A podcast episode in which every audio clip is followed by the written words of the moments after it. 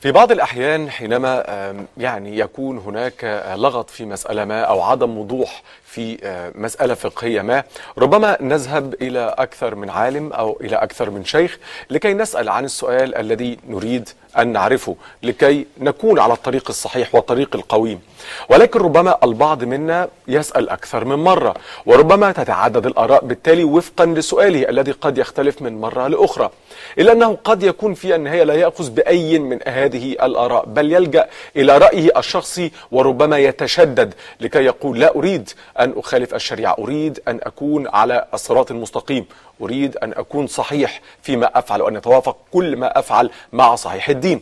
هذا الأمر يعتبر تشدد في السؤال وهذا الأمر بالتأكيد له ربما أشياء إيجابية ولكن قد يكون له مضار نحاول أن نستجلي الحقيقة في هذا الأمر الهام الذي يقع فيه للأسف الكثير منا من فضيلة العالم الجليل الأستاذ الدكتور علي الجمعه السلام عليكم مولانا. وعليكم السلام ورحمة الله وبركاته. أهلا بحضرتك وسهلا مولانا. سؤالنا على الفيسبوك لحضرات السادة المشاهدين المستنين الإجابات عليه. هل يدفعك الخوف من مخالفة الشرع إلى السؤال أكثر من مرة؟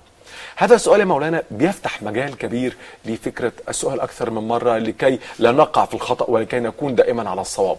هل هذا صحيح؟ هل يجوز هذا أم أنه لا يجوز؟ بسم الله الرحمن الرحيم. الحمد لله والصلاة والسلام على سيدنا رسول الله وآله وصحبه ومن والاه. أنا عندي حول هذا الموضوع عدة ملفات. خلينا نفتحهم ملف ملف. الأولاني هو ال- الدوران بالسؤال. وهو أن سؤالا واحدا وبعدين أروح أسأل به من أظنه على علم. من أظنه على علم هنا يبقى إذن أنا لازم علي إني أسأل أهل الذكر. ما أسألش المتصدرين لأن عصرنا ابتلي بالمتصدرين. والمتصدر معناه أنه عمل روحه شيخ وهو في الحقيقة مش شيخ. مين الشيخ بقى ومين اللي مش شيخ؟ الشيخ هو اللي درس. طب هو بيدرس إيه؟ هو بيدرس منهج مش بيدرس معلومات فيجب علينا نفهم الحتة دي. قال تعالى فاسألوا أهل الذكر إن كنتم لا تعلمون. صاحبنا لما راح درس معلومات ما درسش منهج بيجاوب على قد المعلومات اللي هو عارفها فقط لا غير. زي واحد حافظ مش فاهم. بالفعل. وإذا كان بيحاول يفهم فبيفهم من مخه يعني بينشئ منهج جديد من مخه ملوش علاقة بالمنهج الصحيح بتاع أهل العلم اللي موروث من الآباء فالأبناء فالأحفاد إلى آخره. ولذلك بنقول للناس عايز تسأل؟ اسأل العالم. إحنا هنا في مصر العالم بتاعنا بيبقى خريج الأزهر.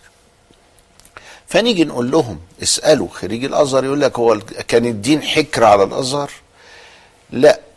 علم الدين حكر على الأزهر. إيه الفرق ما بين علم الدين والدين؟ الدين ده تدين ممكن كلنا مطالبين بيه ولازم نعمله. كلنا بنصلي كلنا نتقي الله كلنا ما نكذبش. لكن علم الدين وهو إيقاع الأحكام الشرعية كيف نوقعها على الواقع ده علم. وهذا العلم بيدرس في الأزهر وهذا الذي يدرس في الأزهر بينشئ واحد فاهم. طيب في طبيب وفي أستاذ في الطب وفي رئيس قسم وفي علامة كبير قوي في الطب هل الطبيب الصغير ده اللي لسه في مرحلة الامتياز هو راسه براس الكبير ده؟ لا. لا. ولكن لما أجي أروح في مرض أروح لمين؟ للعطار ولا أروح للطبيب حتى ولو الصغير؟ بالفعل. لا حتى ولو الصغير. طب وهو إيه الفرق بينه؟ انه ده دارس المنهج اللي ما بيخليهش مجرم. بيعالج الناس بطريقة ما تخليهش من المجرمين لأنه عارف شوية معلومات على منهج على كذا وإن كان قابل للخطأ وإن كان أقل من الراجل الكبير ده هو اللي هو الحجة نعم نعم. بكتير ولكن وهو ما زال يتعلم وهيفضل يتعلم. نعم.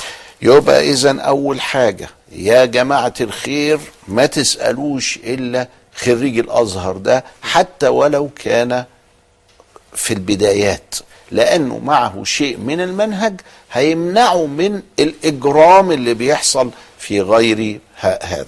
دي نمرة واحد. طيب سألت واحد من من الأزهر وقال لي خلاص انتهى الأمر.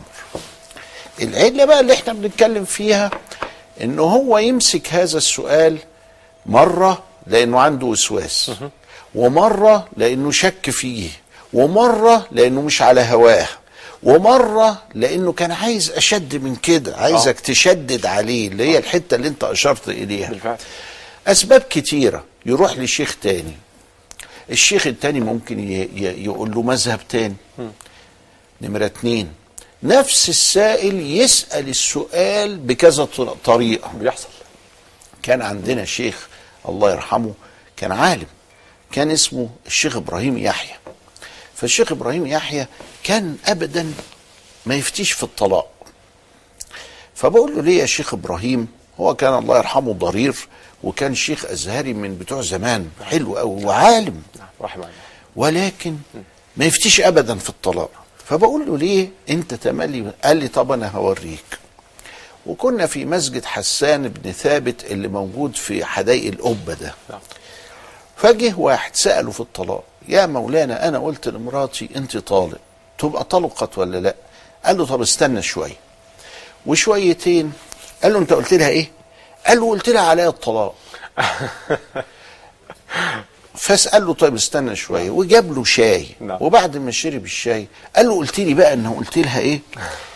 قال لي قلت لها لو إنك دخلت الدار ولا خرجت من الدار ولا مش عارف رحت فين وكذا تبقي طالق.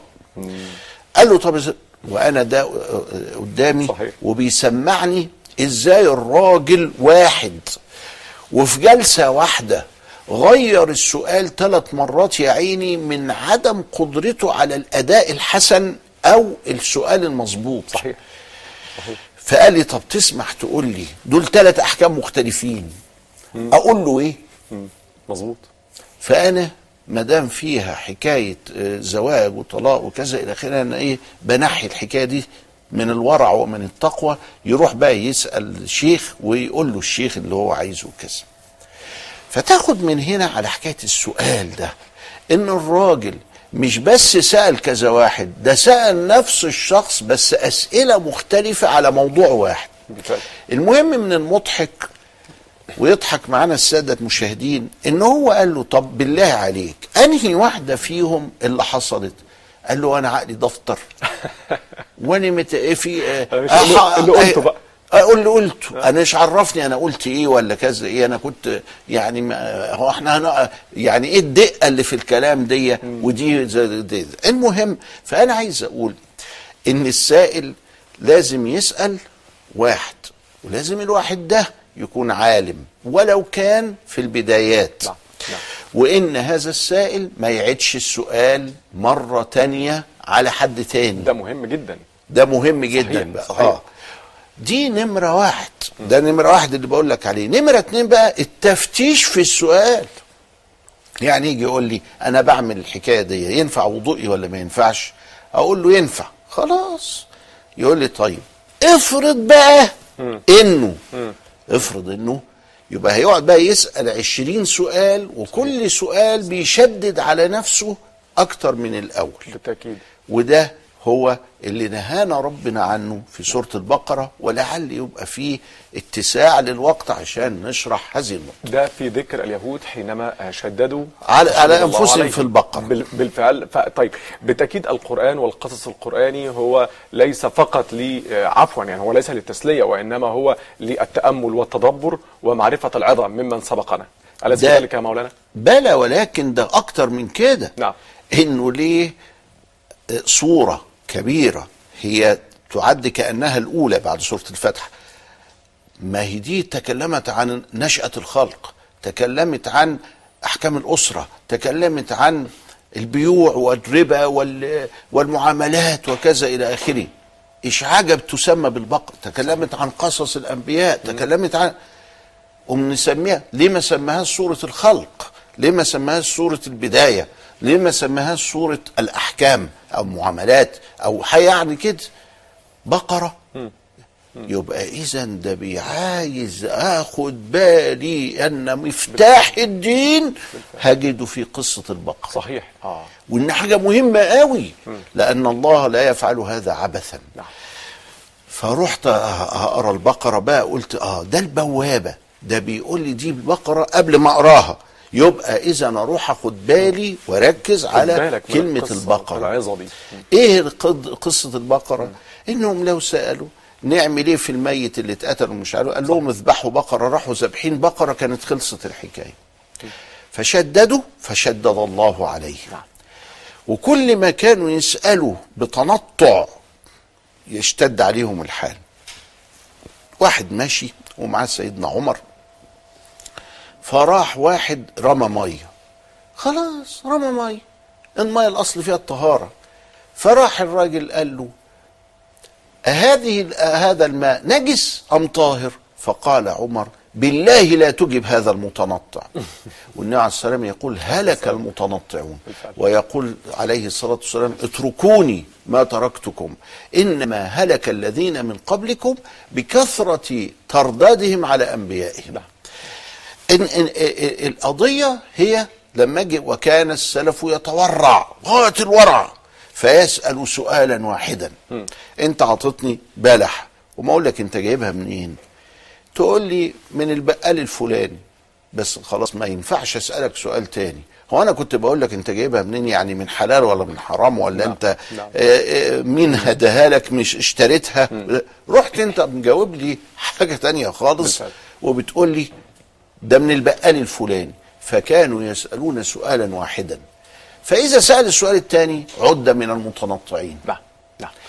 صاحبنا بقى بيفتش بيفتشوا بيفتشوا. فتكثر الأسئلة جدا ويتم التجديد. والله سبحانه وتعالى لم يأمرنا بهذا. قال تعالى لا تسألوا عن أشياء تبدى لكم تسؤكم. فإحنا تملي ما نسألش في الدين والدين خفيف.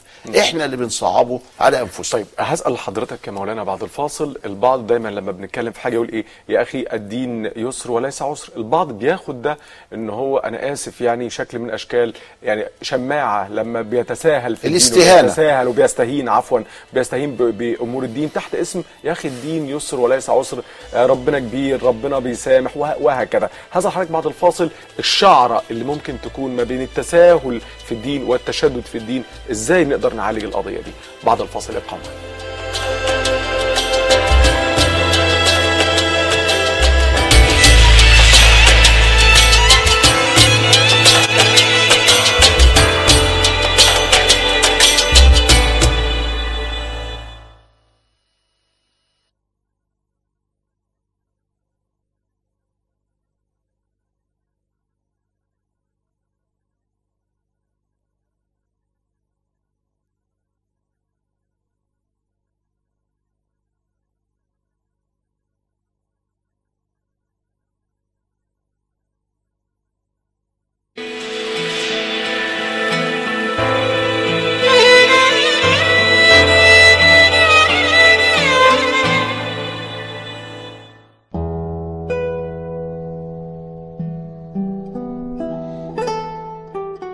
بلجأ للسؤال كذا مرة الأمور المتعلقة بالدين عشان أعرف الصح إيه يعني أرسل على الحاجة الصح عشان أعملها. لما أكون مثلا حاجة مش عارفها في حد علم أنا لازم أسأل فيها عشان أعرف المعلومة هتوصل لي إزاي صح. لازم أفهم مرة واثنين وثلاثه والرأي السليم اللي أنا أقتنع بيه بمشي بيه. لا أنا حصل معايا كذا موقف إن أنا أحتاج إن أسأل على بعض الأسئلة سواء في في موضوعات خاصة سواء في الحياة العامة أو حياتي الشخصية وأحيانا ما بلاقيش إجابة واضحة ولا صريحة. بيبقى في في دماغه فكر معين وهو عايز بكتر سؤال إن هو يسأله إن هو يوصل للفكر اللي هو عايزه حتى لو كان صح أو غلط. آه، أنا كطبيعتي أنا آه بسأل أكتر من مرة عشان أحب أتأكد. الناس اللي بتشدد على نفسها في الدين طبعا دي حاجة كويسة وحاجة بتخليهم يعني يوصلوا لحاجة صح لإجابة صح. لا على حسب السؤال. في أسئلة في حاجات يعني مش بسأل فيها كتير وفي حاجات لازم أسأل عليها. أمور متعلقة بالدين أكيد لازم السؤال مرة واثنين وثلاثة. ما بشددش على نفسي في أمور حياتي خالص. الناس اللي بتسأل السؤال كذا مرة وبتشدد في أمور الدين غير محبوب.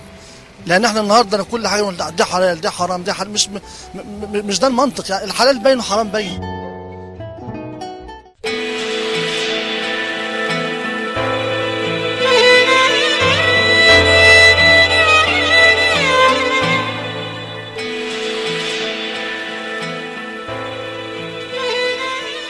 أهلا بحضراتكم مره أخرى. مولانا أنا هقف عند آه، يعني اخونا آه، اخر متحدث بيقول الحلال بين والحرام بين ولكن بقى تكملة الأمر وبينهما أمور متشابهات. يعني يعني في حاجات أنا قد تختلط علي آه، أو يختلط الصواب بالخطأ فيها الحلال من الحرام. هنا كيف أفرق؟ كيف أميز؟ وكيف لا أتساهل وأقول الدين يسر مش عسر؟ السؤال هو مفتاح العلم. اسأل ولكن من تسأل؟ سمعنا دلوقتي في التقرير أصل لازم أسأل مرة واثنين وثلاثة وأربعة أمال الأولاني ده كان قفص جوافة ولا كان واحد زميلك يعني فأنت بتعرض عليه حيرتك؟ إذا كان شيخ يبقى خلاص لكن إذا كان زميلك اللي بتعرض عليه حيرتك يبقى أنت لسه ما سألتش حتى لو كنت قلت له والله أنا آه، حيران في الحتة الفلانية. فقال لك لا ده أنا مرة سمعت كلا- الكلام ده ده آه، آه، شات ده دردشة. صح. لا علاقة له بالسؤال. السؤال إنه يتوجه أحد الحائرين أحد السائلين أحد المستفتين إلى عالم. فهل أنت سألت عالم؟ فبيقول لي لا. ده أنا سألت 15 واحد من اللي حواليا. مفيش ولا واحد فيهم عالم. أدي أول غلطة. أنت ليه بتسأل دول؟ تاني حاجة اللي انت عملته ده ليس سؤالا. دي حكايات. السؤال أن تتوجه إلى العالم فتسأله. قال لي ما أنا توجهت. ورحت دار الإفتاء وقالوا لي. فقال لي العالم كذا. قلت له وبعدين؟ هنا بقى بتيجي أختنا اللي بتقول أصل هو ما اقتنعش بالسؤال ده. صحيح. آه. وهل يجب علينا إن إحنا نقتنع بأول سؤال؟ آه طبعا. وإلا ما تسألوش. افرض إن في واحد عالم مذهبك غير مذهبه. انت مش واثق في علمه لأي سبب كان. خلاص ما تسألوش. لكن تروح وتسأله وبعد ما تسأله تروح تسأل واحد تاني.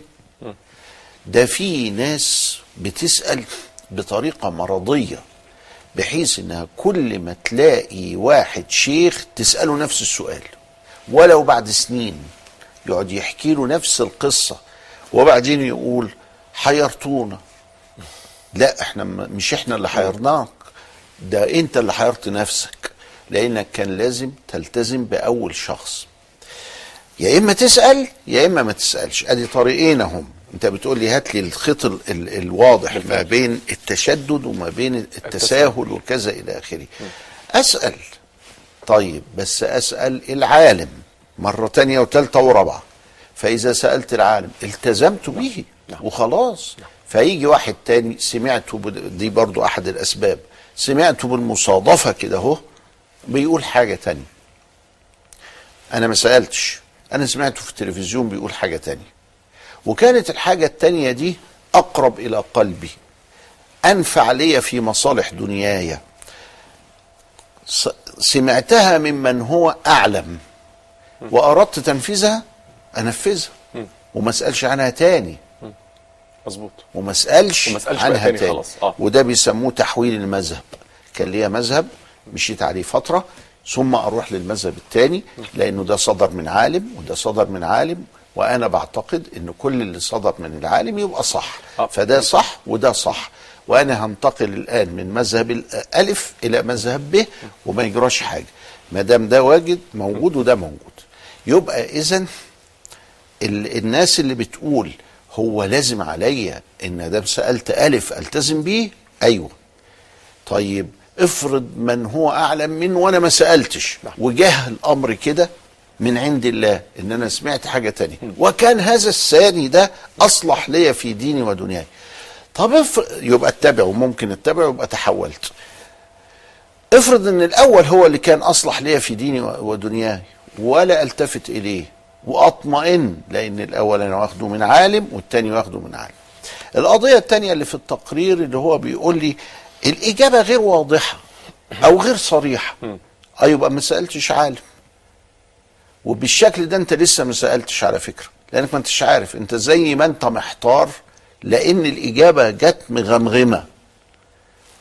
نفس الشخص وإن كان عالما ما عطلكش تعمل ولا ما تعملش. بالفعل. وده ساعات بيحصل يا مولانا آه فأنت لغاية دلوقتي ما سألتش ولا خ- تلقيت الإجابة. أنت عايز إجابة واضحة وصريحة. آه ساعات بتكون الإجابات فضفاضة. قد لا ينطبق قد ينطبق بعضها عليا وقد لا ينطبق البعض الآخر. يسأل تاني. يسأل تاني. لأنه الأولاني ده هو لغاية دلوقتي ما تلقاش عنه الإجابة. نعم. لازم الإجابة بتاعتي تبقى صريحة مريحة نعم. واضحة ما فيهاش كلام. لكن واحد قال له والله قيل وقيل اعمل كده اعمل كده اعمل اللي انت عايزه. بس اصله هو الحالة بتاعتك دي فيها اشتباه يعني. لأن لو كان كذا وكذا وكذا يبقى كذا وكذا وكذا. تمام. ده الكلام ده كله ده ما ينفعناش. مو- مولانا مثلا آه، في بعض ال- العلماء وبعض المتخصصين من من أهل الدين حينما يظهروا على وسائل الإعلام ويسألوا عن قضية. ما يقولوا مثلا آه، في هذه القضية هناك آراء أباحت هذا الأمر. وهناك آراء آه، قد حرمت أو آه، قد آه، قالت بكراهة هذا الأمر.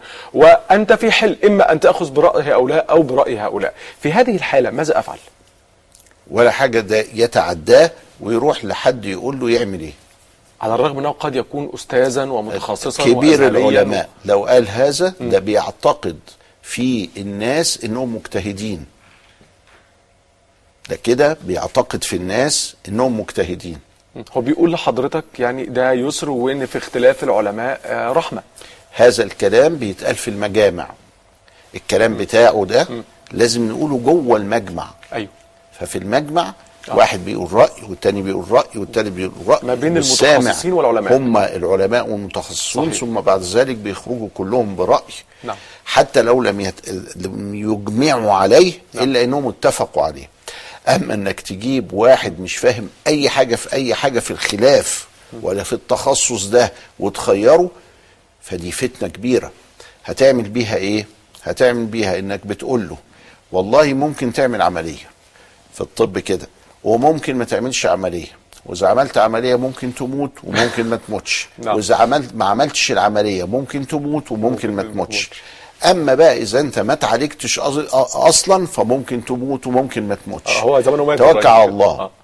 اتوكل على الله. أعمل إيه؟ نعمل العملية بكرة ولا نمتنع؟ قال لا ده رأيك أنت. قال له رأيي ده رأيي إن أنا أموت ولا ما أموتش يعني ولا رأيي إنه إيه؟ وهكذا. هذا المنهج. مرة برضو كان معانا آه، أحد ال- الإخوة اللي اللي بي بيقول هذا الكلام نعم. في الحج. نعم. فوجدت انهيار عند السيدات. ليه؟ نعم. بيقول لهم والله تفطم ينفع ما تفطمش ينفعش وتفطم ما فيش حاجة إلا فيها أربع خمس أقوال إلى عشر أقوال. فالناس تتوه طبعا. فالناس تاهت وضجت فدخلت على الستات. يا ستات أنتوا في حج أنتوا مالكوا زعلانين ليه؟ قالوا لي إحنا عندنا أسئلة ملهاش إجابة. في حيرة. خدت الأسئلة لقيتهم عشرين سؤال فأجبت. افعل ولا تفعل افعل ولا تفعل. هديوا ونفذوا وعملوا وهكذا الأمة كلها. صحيح. ولذلك ال- ال- اللخبطة دي إحنا كفايانا لخبطة. ده دعوة إلى لخبطة. لأنه أنا المستويات الكلام ده بيتقال في مجلس الكلية وبيتقال في مجلس الفقه آه، وبيتقال في هيئة يعني. كبار إنما العلماء الناس البسيطة اللي زي حالاتنا اللي قاعدين بنسمع عايزين نعرف نعمل ولا ما نعملش يعني. ما انت انت لو شرحوا لك الأطباء ما هنالك هت هتفزع. طبعا. هتفزع لأنها مدارس ولأنها ترتيبات ولأنها داخل فيها عناصر كتيرة. هتفزع. وكده بالشكل ده لا يستقر حال. لا لازم يستقر الحال. ولازم هذا الحال عندما يستقر يستقر عن علم. لكن لو إن الجماعة في في الفنادق مثلا ورونا المطبخ شغال إزاي هيتقرفوا ياكلوا في الفنادق العالمية ليه؟ لأن في بعض حاجات في في داخل ال ال ال ال المطبخ ما كنتش أفتكرها كده لكن لما بتيجي. آه، آه الطبق لما. بيجي بقى الطبق آه طبعا من شروط تقديمه مش فقط لذته وشكله وكيفيته أكيد. وهكذا. أكيد. فإحنا مش عايزين ن... ن... ن... إحنا بنأذي الناس كده وكله ده يعني كنوع من أنواع إحنا آه، آه، بنعطي ديمقراطية للناس في ك... العلم ما فيهش ديمقراطية. الديمقراطية في السياسة. أكيد. آه. أكيد. طيب بعض ال ال ال بعض منا طيب معلش أنا آسف. هأجل السؤال لبعد ال- الفاصل اللي جاي إن شاء الله لكن بس حابين نذكر حضراتكم بسؤالنا ليكم على الفيسبوك. هل يدفعك الخوف من مخالفة الشريعة إلى السؤال أكثر من مرة؟ منتظرين إجابات حضراتكم على صفحتنا على الفيسبوك وعلى الإس إم إس وعلى تويتر وكمان إن شاء الله اتصالاتكم الهاتفية. في أي سؤال حول هذا الأمر مسألة التشدد والسؤال أكثر من مرة حول الفتوى وفي أي أمر آخر وبإذن الله سيجيب عليه فضيلة العالم العالم الجليل بعد الفاصل. ابقوا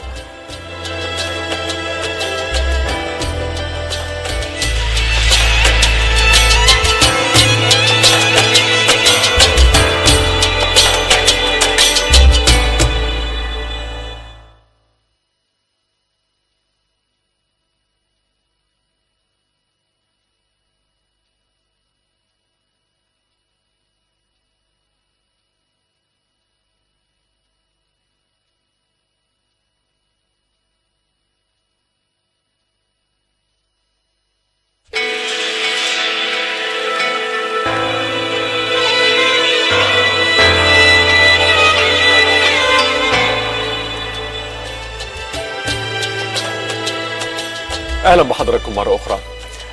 علمنا الجليل البعض والحقيقة أنا منهم. ساعات لما بيكون عندي سؤال ممكن ما أروحش ولا أنزل من البيت وممكن أكسل أسأل لكن بدخل وأنا قاعد على الكمبيوتر على بعض المواقع الإسلامية أو بعض مراكز ال- العلم أو يعني المواقع الخاصة بالهيئات الإسلامية في عدد من الدول العربية.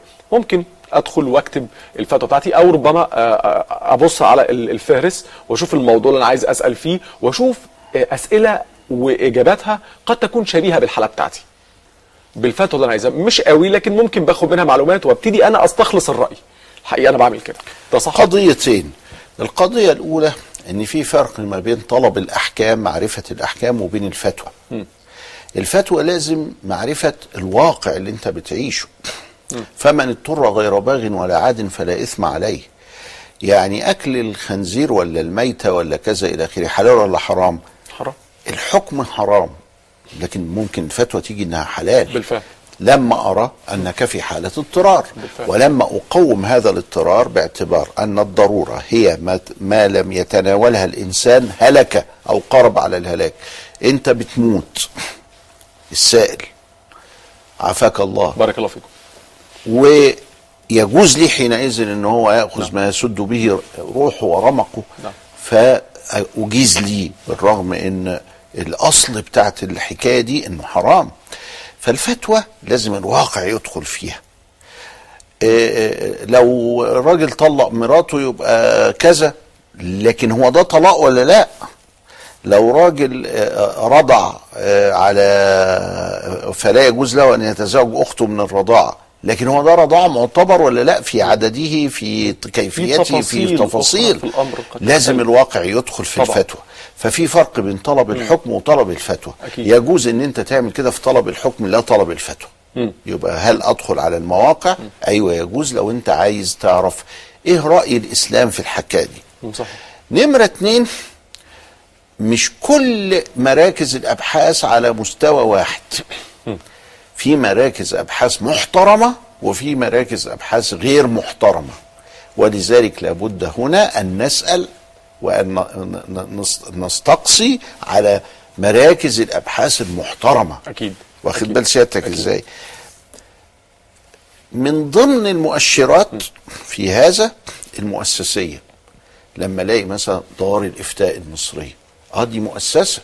ولذلك ليه بقى المؤسسة دي فيها علماء كتير وفيها مراجعات نعم. وفيها تدقيقات؟ ثم إنها تاريخ ما هوش واحد كده ليه رأي وكذا. فإذا أنا دي المقاييس بتاعتي. هو حكم ولا فتوى؟ حكم. يبقى راجع ممكن. بس راجع مين؟ المواقع المحترمة. بالطبع بالطبع. إيه مؤشرات كتيرة من ضمنها المؤسسية؟ وهكذا. أكيد. هل هناك أمور يا مولانا يحرم فيها السؤال؟ ال- هو التفتيش في السؤال لما قال اتركوني ما تركتكم. نعم. إنما هلك الذين من قبلكم بكثرة سؤالهم واختلافهم على أنبيائهم. وربنا سبحانه وتعالى بيقول قد سألها قوم من قبلكم ثم أصبحوا بها يعني بسببها نعم. كافرين. يعني ما قدروش يعملوها. وهلك المتنطعون. إن هذا الدين متين فأوغل فيه برفق. يعني الحكاية مش كده. ولا تسألوا عن أشياء إن تبدى لكم تسؤكم تسوقكم ما. هي آه. دي كمالة بالفعل. آية المائدة. نعم. أنا قدام هنا إيه بقى؟ قدام إن التفتيش في السؤال ممنوع. هو يسأل مرة واحدة وانتهى الأمر على كده أو حتى ما يسألش. نعم. فإذا لم يسأل فهو في حل. ذلك مبلغه من العلم. ولا يكون في حل بعد السؤال. بعد السؤال هندخل في المؤاخذة. نعم. وكانت الصحابة لما نزلت الآية دي وغيرها سألوا النبي 13 سؤال. من أولها لآخرها. في في في ال 23 سنة سألوه 13 سؤال بس. وكلها كما يقول ابن عباس في القرآن.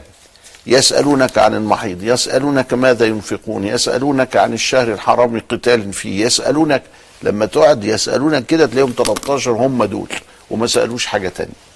وكان في الحديث يقول لك والله كنا ننتظر الع- ال- ال- الأعرابي الغريب يأتي حتى يسأل رسول الله فنستمع لأن إحنا ما نقدرش نسأله.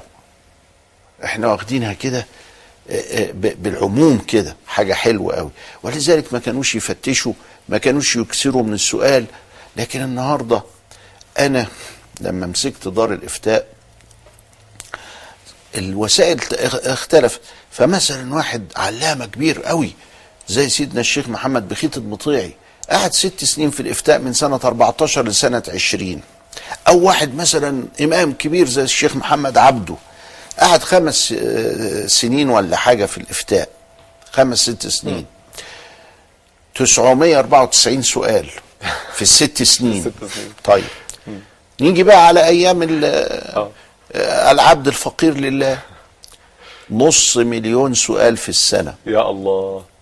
يعني الست سنين يعملوا كام؟ يعملوا 3 يعني- مليون. يعني 3 مليون. قصاد كام؟ قصاد صحيح. ألف صحيح. موجودين عند محمد عبده صحيح. 3 مليون قصاد ألف. يعني قد إيه؟ قد إيه يعني قد إيه 3000 مرة. ياه. هو الشيخ علي أعلم من محمد عبده لا ده محمد عبده هو اللي أعلم من الشيخ بس علي. أمور الناس واختلفت. آه، طيب بلاش. أنتوا دلوقتي يا محمد يا عبده أجبت عن ألف سؤال كله عن أول عن آخر آه، في ال- في ست سنين. وده بيجاوب في الست سنين تلاتة 3 مليون. مليون. ال- آه، الناس زادت قد إيه؟ محمد عبده كان عدد آه، المصريين حينئذ 1905 مات 14 مليون. النهارده 90 مليون. اضرب في ستة. آه طبعا. آه. اضرب في سبعة. آه. طب سبعة يبقى 7000 لكن مش 3 مليون. مظبوط. وهكذا. صحيح. آه، أكيد يا طبعا الحل اختلف لكن آه، أرجو حضرتك تسمح لي آه، نطلع على بعض إجابات حضراتكم على سؤالنا على الفيسبوك. السؤال كان بيقول هل يدفعك الخوف من مخالفة الشرع؟ إلى السؤال أكثر من مرة. تعالوا نشوف إجابات حضراتكم كانت إيه. فاطمة عبد الله قالت أظن أنه لا يفضل السؤال أكثر من مرة حتى لا يصبح الموضوع وسواس لدى الإنسان ويصبح فيه حيرة من أمره. آه، أيهما يتبع من رايي الأستاذة دينا إسماعيل بتقول سبحان الله في ناس كتير بقى آه، بتبقى عارفة الصح والغلط بالفطرة. وما سؤال شيوخنا الثقة إلا لكي يطمئن قلبنا تماما للاختيار. والله أعلم. أستاذة سلوى محمد حسني أكيد يجعلنا نسأل آه، كثيرا. لكي نصل إلى قناعة داخلية ونأخذ اليقين من أهل العلم حتى لا يتسرب الشك إلى آه، نفوسنا. ناخد آه، الأستاذ محمد يوسف في آخر تعليق. الخوف من مخالفة الشريعة شيء مهم لما يساعد على البعد عن الطريق الخطأ ولكن كثرة السؤال خطأ. يبعث الشك داخل النفس البشرية وأنصح أي شخص وأنا من ضمن الناس أن الإجابة عند أهل العلم والدين من الأزهر. وعلى رأسهم فضيلة شيخنا سيدنا الشيخ الدكتور علي جمعة أدام الله عليه البركة في العمر والصحة والعافية. مولانا يعني أقف عند أستاذة سلوى بتقول نصل إلى قناعة داخلية ونأخذ اليقين. لابد هنا أن تقتنع. برضو أنا حاسس إنها ما سألتش. أو إنها راحت لغير المختص. لكن لو سألت والعالم طمنها نعم. يعني أو كده. نعم. لأن هي بعد ما خدت السؤال برضو زي أختنا اللي قالت إيه. إجابة غير واضحة وغير صريحة. آه يحدث هذا. لو إنك يا سلوى ما خدتيش الإجابة الواضحة الصريحة لازم تسألي مرة تانية علشان لأنك في الاولاني ما تعد السؤال. آه. تمام عشان تبقى عرفت المعلومة وتقدر تمشي عليها. آه. ولذلك يعني أنا مش شايف خلاف لكن شايف إن إحنا في طرق مختلفة للسؤال هي دي اللي بت- بتسبب هذه الحالة. طبعا. آه، استاذن حضرتك آه، نذهب لتلقي الاتصالات الهاتفية البداية من الأستاذة دينا. اتفضلي يا فندم.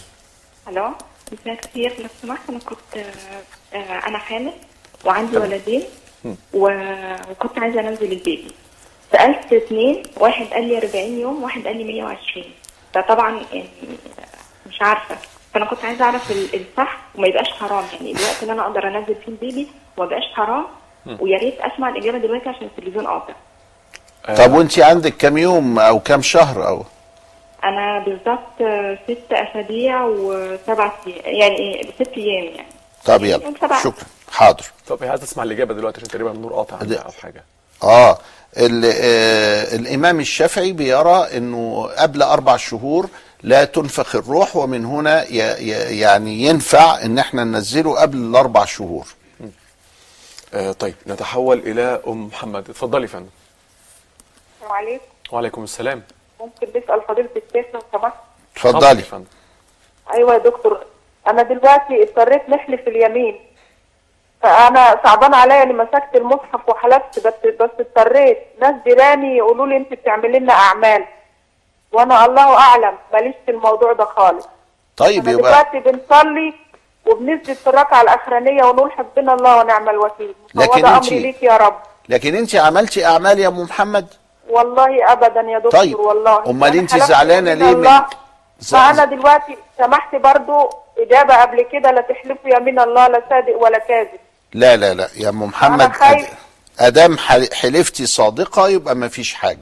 طب وبالنسبة إن أنا بنيجي نسجد كده في آخر ركعة وندعي نقول حسبنا الله ونعم الوكيل عشان أنا مظلومة وفوضت أمري ليك يا رب. ملوش داعي يا أم محمد. سامحي وسيبي القضية دي لأنك انت حلفتي على حاجة وانت ما عملتهاش. خلاص زالت التهمة وانتهى الأمر. آه شكرا يا أم محمد. معانا الأستاذ أستاذ هاني. اتفضل يا فندم. ألو. اتفضل يا أستاذ هاني. اتفضل. السلام عليكم. وعليكم السلام. والله إحنا بالاتصال بتاعنا حضرتك بمناسبة السؤال اللي هو على الشاشة. اتفضل. اللي هو الكيلو الزيت دوت فيه كام نقطة تقريبا؟ لا يبدو اتصالك خطأ يا هاني لأنه إحنا برنامج تاني. أستاذ هاني لا تقريبا معلش يعني واضح إن آه إن في غلط في الاتصال. شكرا جزيلا لحضرتك يا أستاذ هاني. أنا ما كنتش فاهم لسه إيه. هل السؤال جاي ولا إيه؟ لا هو ده الأسئلة اللي فيها آلاف الدولارات دي. أيوة. آه، الكيلو الزيت فيه كام نقطة؟ فإذا قلت 10 يقول لك لا 20 إذا قلت 20 يقول لك لا 40 ما هو العد في الليمون. صحيح. يعني كيلو الزيت فيه كام نقطة؟ أنهي نقطة؟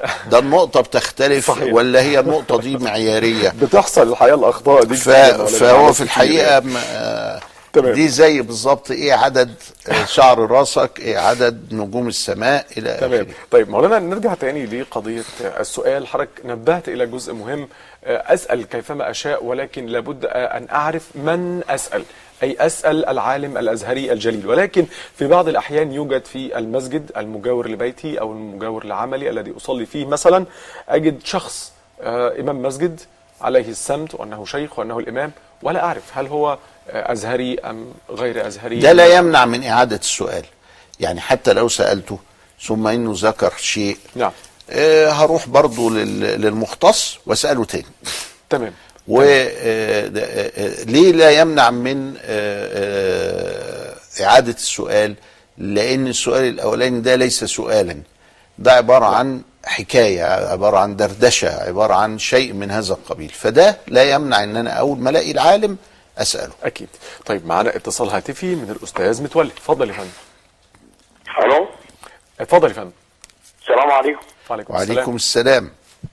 السلام عليكم. وعليكم السلام. آه، والله شرف كبير ليا إن أنا أخاطب شيخنا الجليل علي جمعة. الله يخليك. اتفضل يا أستاذ والله يا دكتور أنا بستغيث بيك وأتمنى من الله إن صوتي يوصل لرئيس الجمهورية المستشار عبد منصور ويا ريت حضرتك تفتيني فتوى فيما سو- سوف أعرضه على حضرتك. اتفضل. أنا راجل على المعاش من سنة 2001 ونظرا لحصولي على حكم بعودتي لعملي وتعامل جهة ال- الإدارة بعدم تنفيذ الأحكام بعد ثورتين في مصر حاربوني وقطعوا معاشي وأنا النهاردة رب أسرة ولم أقعد أجد مصدر رزق للعيش فيه بعد الدستور الجديد اللي اتبنى وصدر على دم المصريين لا. إيه يا دكتور علي سيدي. أشتغل إرهابي ولا أشتغل حرامي ولا أشتغل إيه ولا انضم للإخوان ولا أعمل طيب، إيه خل- أنا بعلن دلوقتي وعلى الهواء قدام جميع الناس أنا متنازل عن الجنسية المصرية. طيب عموما شكرا لحضرتك يا أستاذ متولي شكرا جزيلا لحضرتك. يعني إذا كنت حضرتك متنازل عن الجنسية المصرية فده أمر يخص حضرتك أكيد ما يخص لا بس إحنا مش متنازلين عنك يا متولي. لكن ال- القضية هي إنه اترك آه، بياناتك في الكنترول وإنت دلوقتي آه، عرضت آه، مشكلتك وإن شاء الله ندعو الله لك وللناس جميعا التوفيق في حل هذه المشكلة فورا. وليس من المناسب اطلاقا إن إحنا نصدر التنازل عن الوطن أو عن الدين أو عن ال ال ال ال السلام أو كذا إلى آخره بمجرد وقوعنا في مشكلة شديدة. الصبر جميل فصبر جميل والله المستعان وفي النهاية لا يصح إلا الصحيح. فإذا كان القضاء قد إيدك فإن الإدارة لابد من تنفيذ أحكام القضاء وعدم قطع معاشك والله سبحانه وتعالى يفرج عنك. وأنت آه، تملي آه، مننا وفي قلوبنا.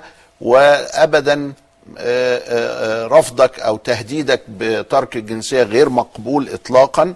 ونحن نعتز بك كمصري في وسطنا.